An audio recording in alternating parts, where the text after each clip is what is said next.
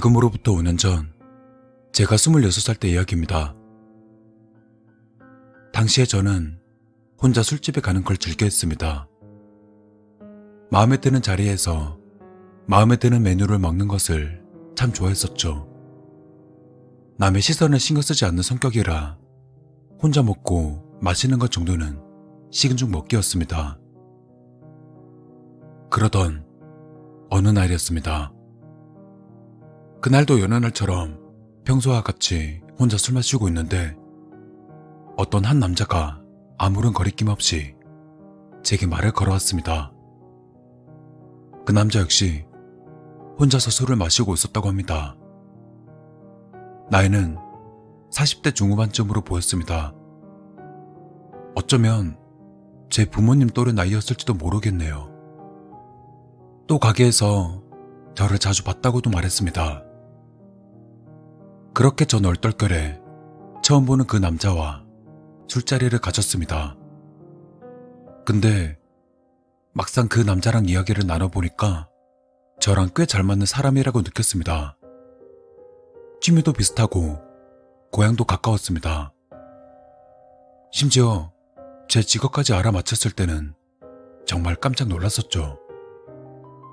그 남자는 자기가 눈치가 빨라서 제 직업을 맞출 수 있었다고 말했지만 제 직업은요, 일반적으로 쉽게 맞출 수 있는 직업이 절대 아니었습니다.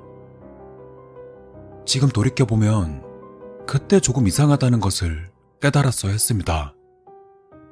그렇게 그 남자와 만난 뒤로 술자리를 여러 번 가지게 되었습니다. 그런데 그 와중 마음에 걸리는 일 한 가지가 생겼습니다. 무작정 그 남자는 제가 살던 고향으로 놀러 가자고 막 조르는 겁니다. 너 살던 고향, 나 한 번만 데려가 주라. 어? 매번 그 남자를 볼 때마다 이런 똑같은 말들을 들었었죠. 왜 이렇게 남의 고향에 오고 싶어 하는 건지. 그리고 그 답은 갑작스럽게 알게 되었습니다. 이 남자와 알고 지낸 뒤 있었던 일입니다. 전 볼 일이 있어 고향에 돌아갔습니다. 1년 반 만에 들리는 고향이었기 때문에 가족들을 만나는 건 참 오랜만이었습니다. 그런데 1년 반이라는 세월 동안 제 동생에게 사건이 있었나 봅니다. 오랜만에 만난 여동생은 스토킹을 당하고 있다고 제게 털어놓았습니다. 그때 제 여동생은 고등학생 2학년이었습니다. 오빠인 제가 말하는 것도 좀 그렇지만 제 동생은 누가 봐도 예쁜 편이고 동네에서도 인기가 많아서 끈질긴 남자들에게 시달린 적이 몇 번 있었다고 들어왔습니다.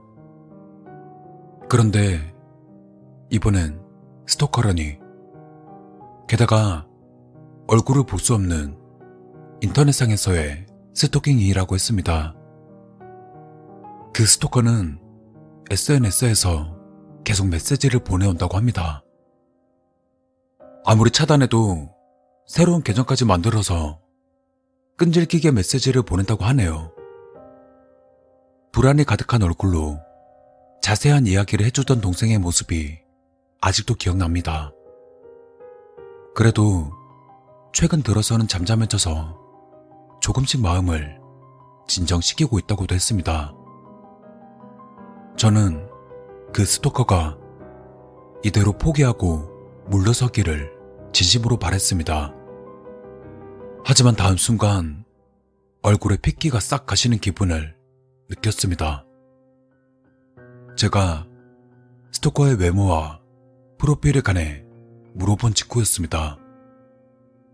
동생은 스토커가 사용하고 있는 프로필 사진을 보여줬습니다. 그리고 사진에 찍혀 있던 건 술집에서 만난 그 남자였습니다. 옆모습 사진이긴 했지만 동일 인물인 건 충분히 알 수 있었습니다. 눈꼬리 주름, 특징적인 귓볼, 그리고 저 밑지까지 똑같았습니다. 동생이 충격받을까봐 그 남자를 안다는 사실을 숨겼지만 그 대신 제가 큰 충격을 받았습니다. 동시에 여기서 한 가지 의문이 생깁니다.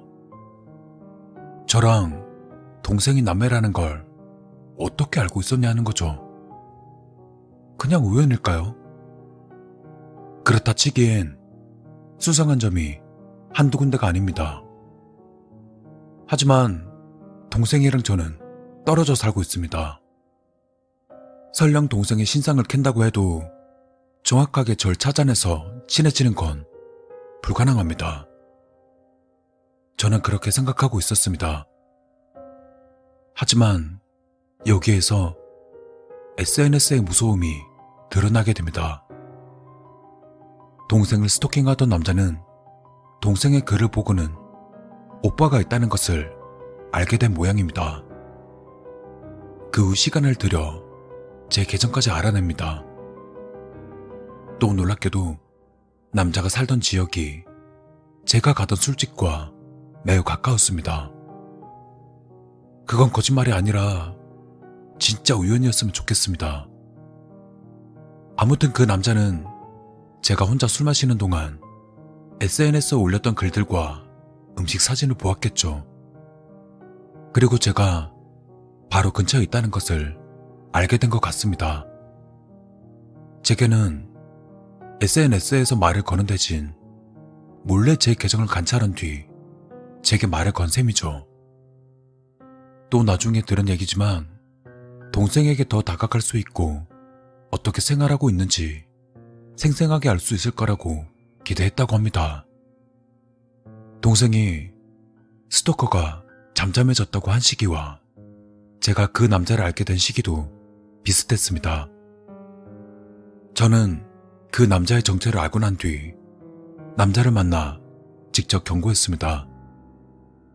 뭐, 일단 구두 약속이긴 했지만 앞으로는 깔끔하게 포기하겠다고 해서 우선 넘어가기로 했습니다. 저 또한 그 문제를 조용히 해결하고 싶었기 때문입니다. 전 결국 동생에게는 그 남자와 아는 사이였다고는 하지 않고 잘 해결됐다고만 말했습니다.